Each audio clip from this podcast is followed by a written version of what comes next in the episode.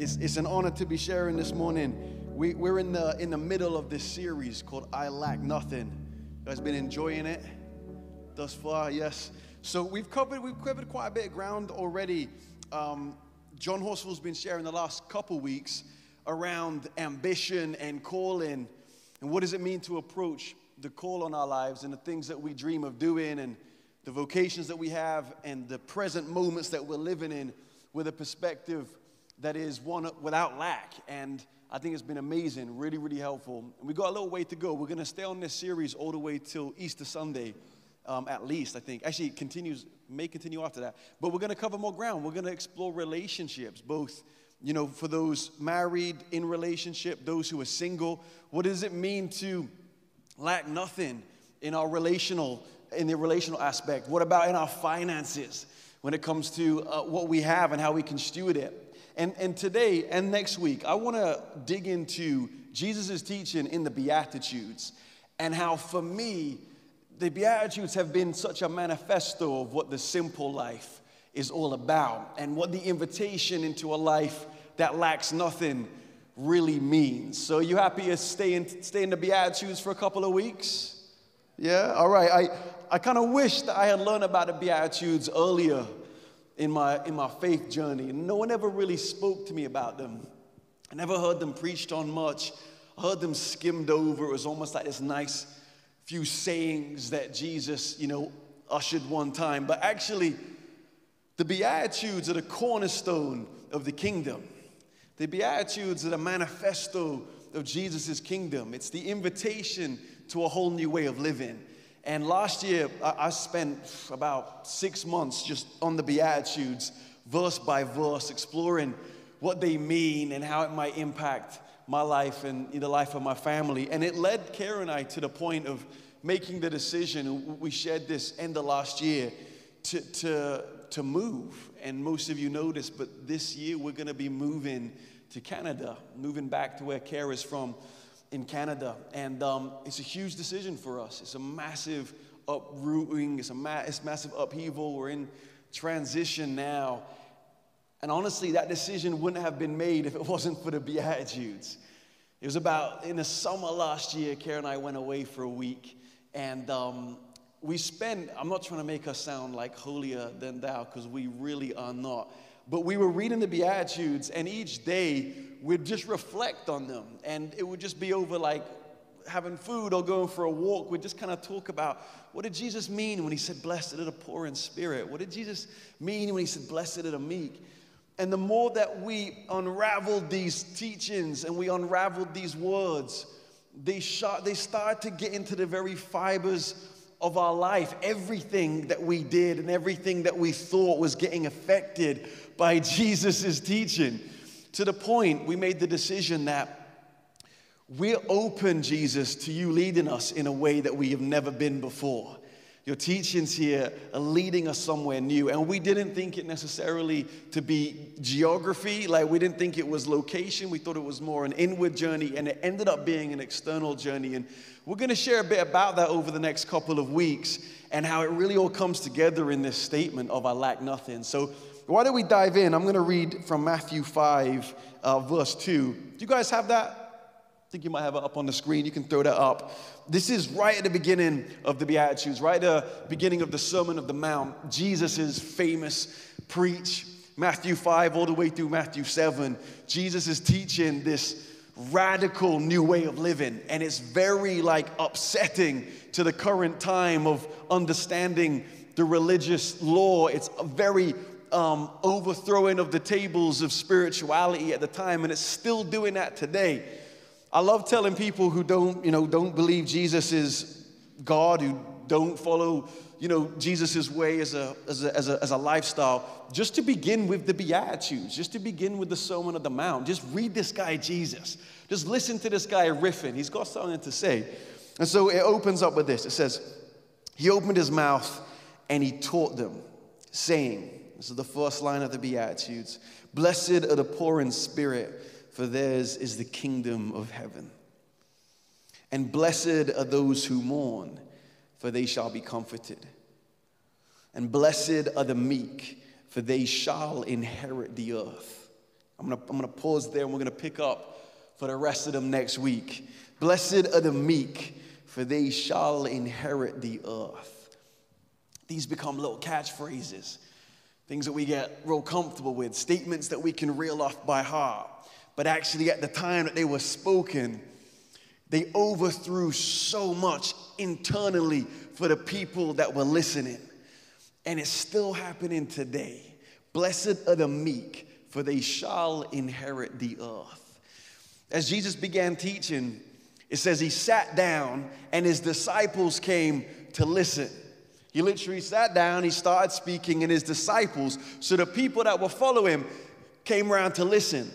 But by the end of Matthew 7, it says the crowds were amazed and astonished. So, through the few chapters of Jesus teaching the Sermon on the Mount, all of these people start gathering around.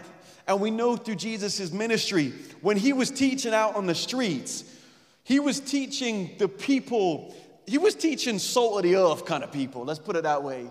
He was teaching the people that were out and about. He wasn't teaching people day to day of great affluence and influence. He was teaching people just like his disciples, tradesmen. He was teaching people that existed kind of on the lower levels of society. There are times where he speaks into the more influential, affluent areas of society, but the majority of Jesus' teaching was on the streets, in the dust, with the people. And when he said, Blessed are the meek, for they shall inherit the earth, it was both a challenge to the people that were listening, but also a validation of the people that were listening. When Jesus says, Blessed are the meek, for they shall inherit the earth, he's getting at the idea of what it is that we own, what it is that we possess. And now we're hearing this message in 2021 in England, not only England, in Bath, in an environment and in a culture where we possess a lot. We're listening to these sermons and these scriptures in a time where there is need, yes, but for the, for the majority of people, there's provision and there's enough. We live in a system that does pretty well to take care of people in need. There's still a lot, long way to go, but we're not speaking, we're not listening as the initial audience was when Jesus was speaking. We're not listening as an audience that's under oppression. We're not listening necessarily as an audience that feels like it's got the boot of an empire on its neck, which these people had. So when the Sermon on the Mount unfolds, it's getting very specific towards the people that are listening. Jesus says later on, you, you know this scripture, it's so famous, but Jesus says, pray for your enemies. He says, if someone asks you to walk one mile with them, go an extra mile. What does that mean to us now? Pray for your enemies. For the people listening then, it was very real and it was very specific because their enemies were Roman soldiers walking around with heavy armor.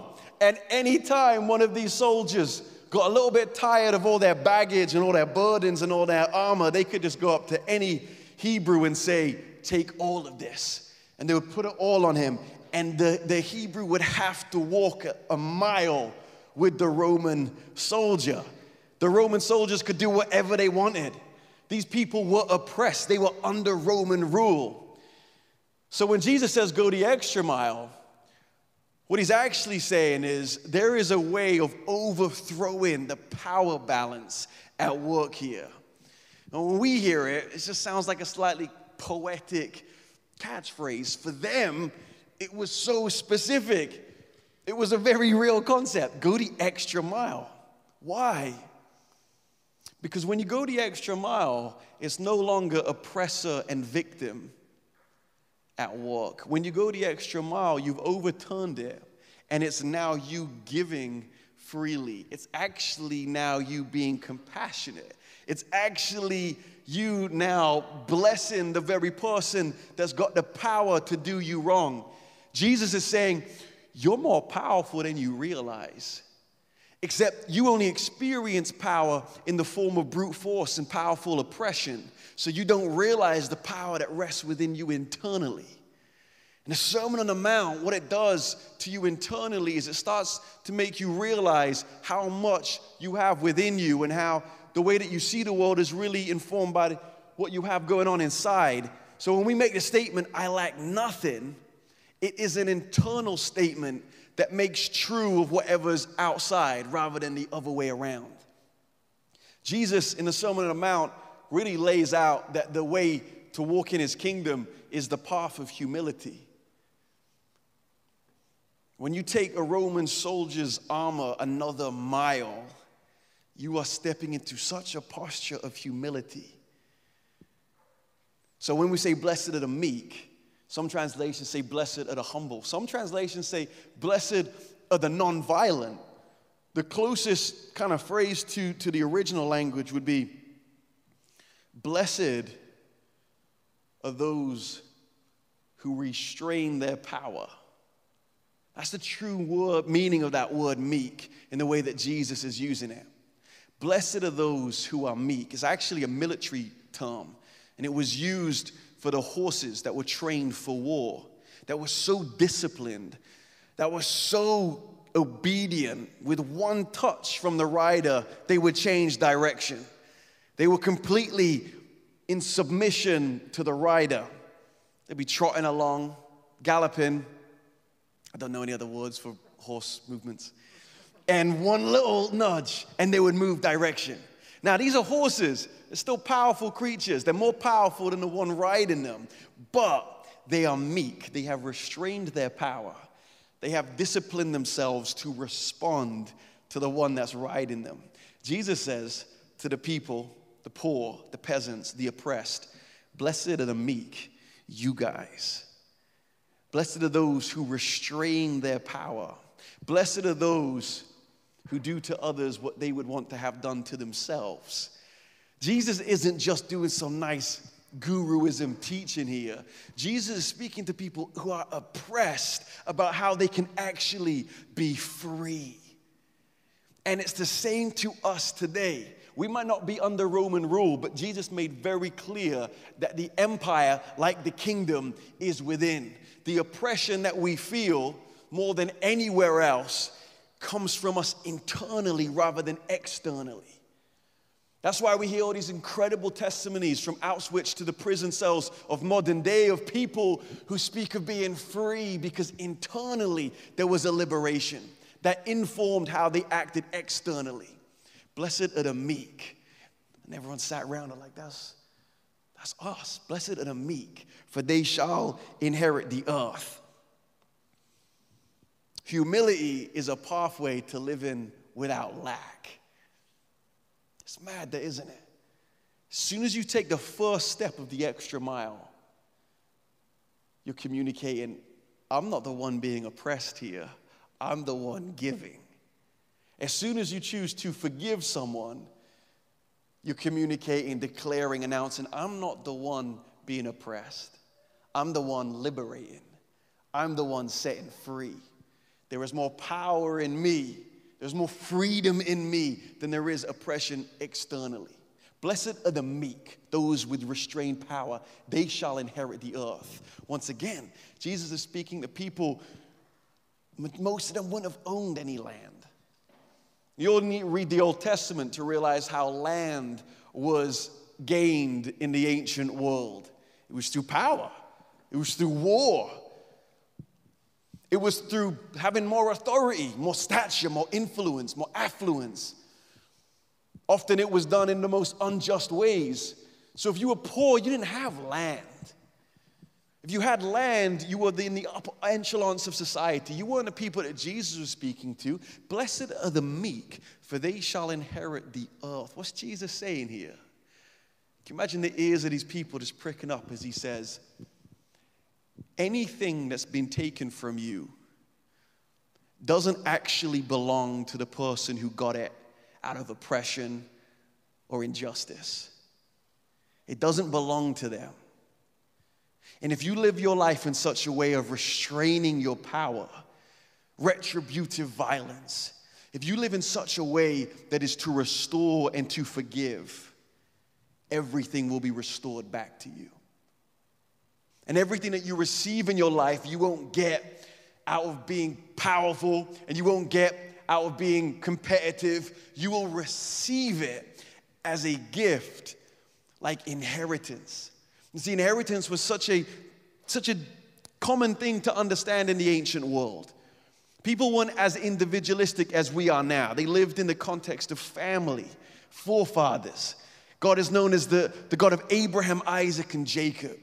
And that which you built, and that's what, what you were working on, was for your children's children's children.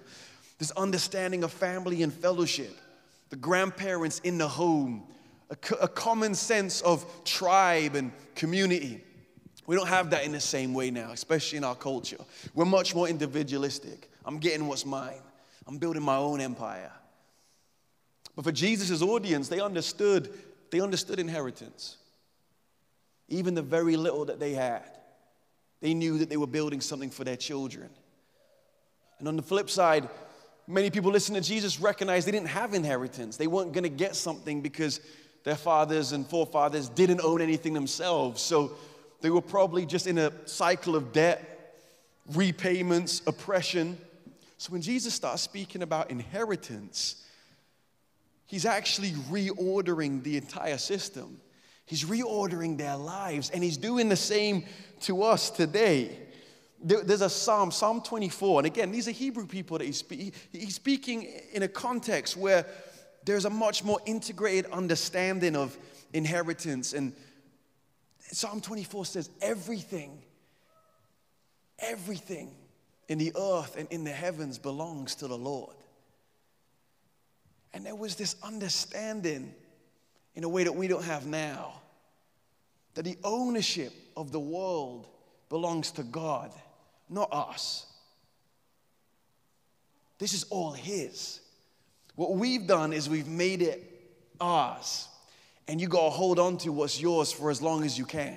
And you've got to grip it as tightly as you can because someone else could take it. There's only a few spaces at the table. But Jesus was reminding these peasants, these poor people, these tradesmen, Jesus was reminding them hey, everything is the Lord's. He owns all of it. And if someone has taken from you out of power and dominance and oppression, guess what? It's still not theirs. It's still His. And if you live by these words, if you live with restrained power, if you live with humility, you will receive it through inheritance. It will come back to you. You will be restored. You will be validated. That's the whole message of Jesus. That's Jesus riding on the donkey into Jerusalem. Jesus is overthrowing the empires in people's own hearts. He's overthrowing the temples, the systems that put one person over another, and he's doing it again today. Because guess what? We're still caught up in it as well. We still hold on to our things, do we not? We, we, we, we, we buy to fulfill. We consume to satisfy. We do every, we're still chasing these dreams, these American dreams, even though we're English. We're still chasing this idea that there's something over there that's gonna fulfill us in here. We're still caught up in it. And Jesus is still overthrowing it. Jesus is still saying, There is nothing that you're gonna possess. There's nothing that you're gonna grab hold of in your life that isn't God's and that He can't give you as a gift. John, John said this a couple times, but the way you pursue something defines how you possess it. If you get it because you competed for it, you got to compete to keep it. There was, a, there was a really massive UFC fight night last night. Haven't seen it yet, so don't want to know the results. But there was, there was three title fights. And I was listening to the fighters before, um, before the night, and they were all talking about how the, the champions were all talking about how they got this opportunity to defend their belt. They won it and now they're defending it, right? And so they're living with this sense of being the champion with this gold belt that's theirs because they beat someone for it. But it's only theirs until someone else beats them, right? It's only theirs until someone else knocks them out. And that's, we don't realize it, but that's how often we live.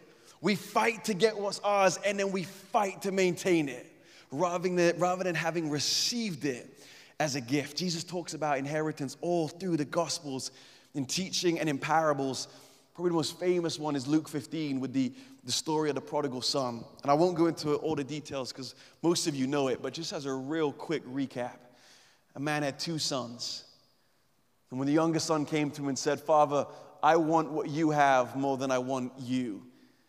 And the, the audience would have gasped, like, what? The dishonor and the shame of wishing your dad was dead so you could just have what was his. And it says in verse 12 of Luke 15, the father divided the property between his two sons. He did it. The younger son went away. We know the story. He squandered it. He was in poverty. A famine came. He's eating pig food because that's, that's what he sunk down to is looking after pigs. And he thinks to himself, I might as well just go home. But not as a son, I'll go home as a servant. And so he prepares this big speech of God, sorry, um, Dad, I'm not worthy. And he, he walks home and the story says that whilst he was a long way away, his dad saw him. And his dad started sprinting to meet him. And again, the audience would have been gasping. Because for an older man to run, you know, with his legs on show, his robe flapping in the wind, was shameful. And it was a tradition for rebellious sons that when they came back, the village would come out to meet them with a clay pot and smash it before them as a sign of the shame that they were holding as they re entered the village. And so the dad's running before the words of shame get to him. Jesus is just overthrowing the whole system, the way we understand who God is, the way we understand who we are. And the Father meets him, and you know it. And the Father just receives him back. He gives him the ring and the robe and the sandals, and he says, Son, you come back fully restored, your inheritance restored. But the story doesn't end there, right? There's the older brother and whilst the younger son is having his party thrown for him because his dad is so happy he's back, the older son is out in the field angry. So when the dad goes out there, the older son says, How dare you throw this guy a party? He rebelled against you. He wished you were dead. And I've been out here working for you my whole life. You've never even given me a goat to celebrate with my friends. And then the dad turns to him. This is the, the, the beauty of Jesus' storytelling. Jesus just tells the story, he pauses, and the dad says to the son, Son, everything I have is yours. This has always been yours. I remember reading that years ago, and I wrote in my journal, despite the gold he had been given, right? Verse 12, the father divided it between the two of them. Despite the gold he had been given, all he saw was a goat that he lacked. And that's the posture of the heart that hasn't become meek, that hasn't become humble, that hasn't recognized that everything good in our lives is a gift. It's a gift, it's a gift, it's a gift, it's a gift. I'm rocking these, I've shared this story before, but I'm rocking these Red Wing boots. They're my favorite boots. And I've wanted these boots for years and couldn't afford them. But one day, my mother in law, Kara's mom, bought me a pair. It's out of nowhere. It wasn't even my birthday. And I lace them up every time I put them on. And I walk out and I look down and I just look at the gift that I'm walking. I can't afford these boots, but I'm walking in a gift. And so are we all every time we step out anywhere. James says, Every good and perfect gift comes from the Father of lights, in whom there are no shifting shadows. Everything good in your life is a gift. And I shared this before, but that's, that's, that's the best way of evangelizing is naming the origin of the goodness in people's lives. It's all a gift. If it's good, it's a gift. You did nothing to earn it. You did nothing to, to, to, to earn it in your own strength.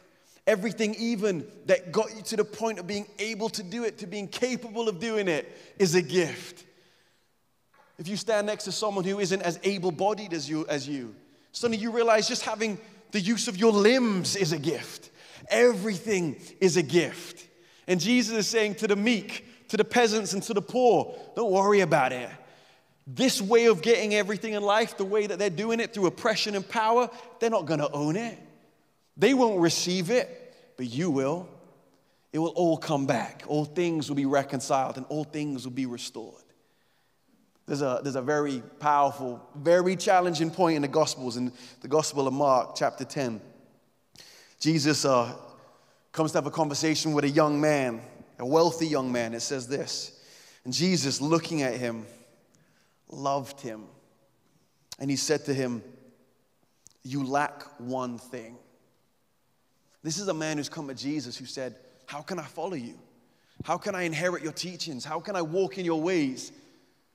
What, what shall I do? I've obeyed the law, I've done everything. What shall I do? And Jesus says to him, You lack one thing, right? We're on this series, I lack nothing. Jesus says, You lack one thing. Go and sell everything you have and give it to the poor, and you will have treasure in heaven. Come, follow me. Disheartened by the saying, he went away sorrowful, for he had great possessions. Isn't it interesting that everything in his life that communicated that he wasn't in lack, in Jesus' kingdom communicated that he was? That everything that he had built from himself had become walls that surrounded him, pushing him further and further away from the simplicity of walking with Jesus.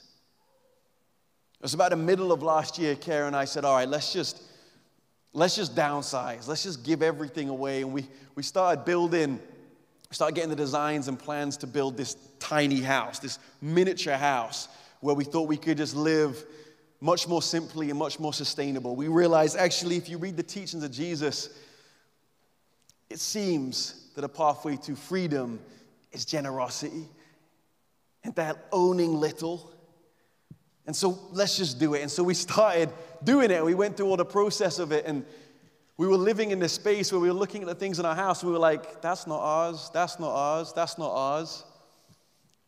And we started feeling really free as we were kind of getting ready for this transition.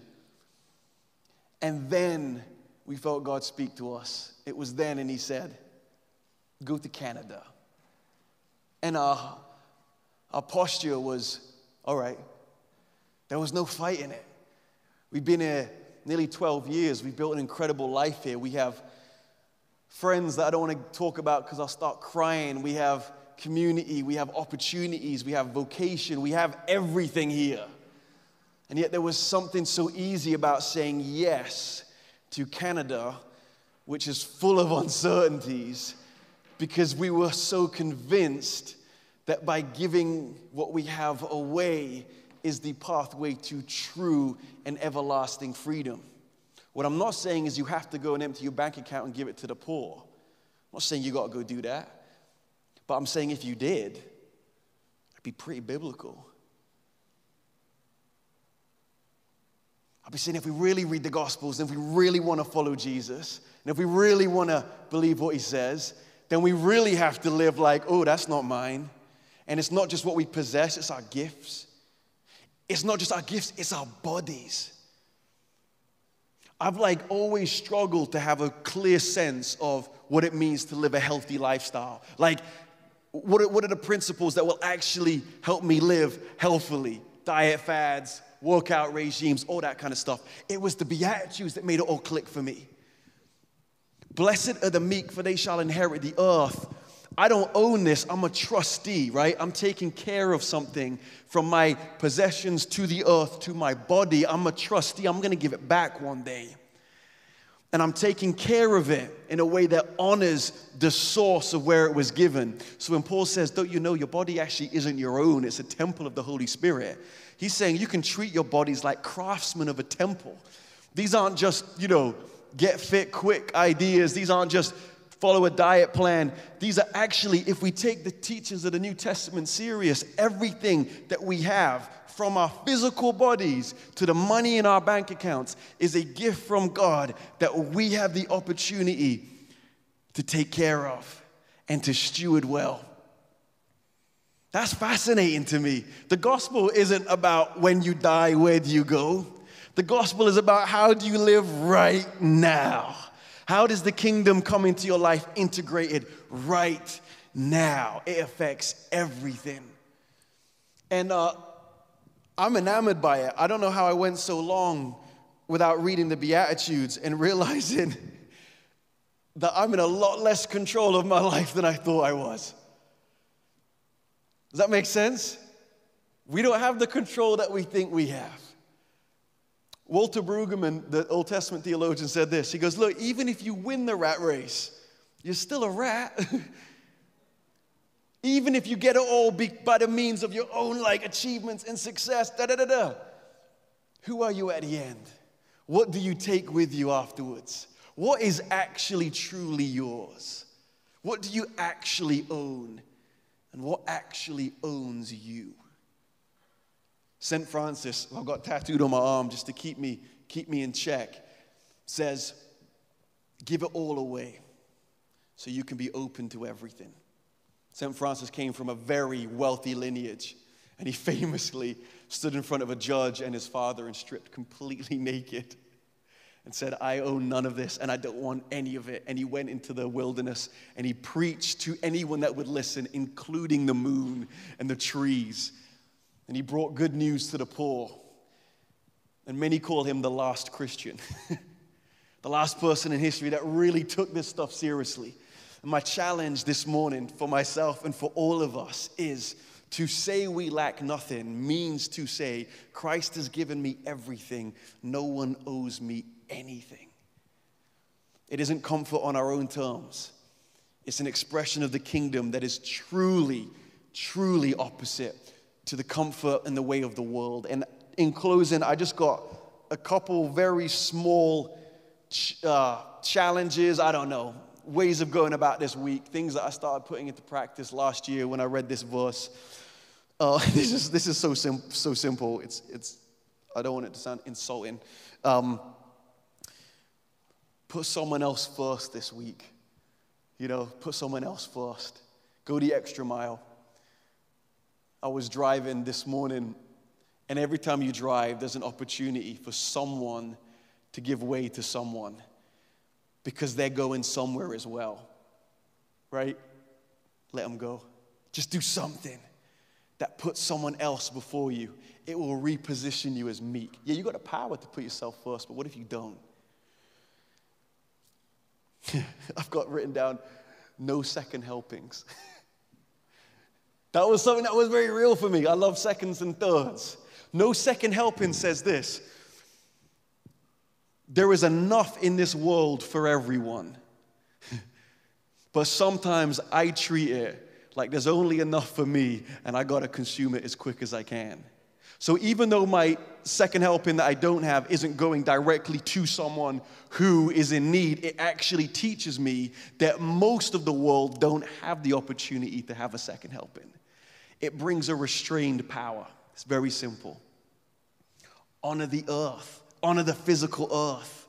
We've got an amazing uh, lady, I don't know if she's here, but Izzy is a, is a campaigner for how do we take care of the earth? And she's got an Instagram account. Can someone put it on the thread right now in the chat where she's given some really helpful, simple, sustainable ideas for caring for our earth? Because guess what? In Genesis 1, it says it's good and it's still good and God's still taking care of it and we're still trustees of it.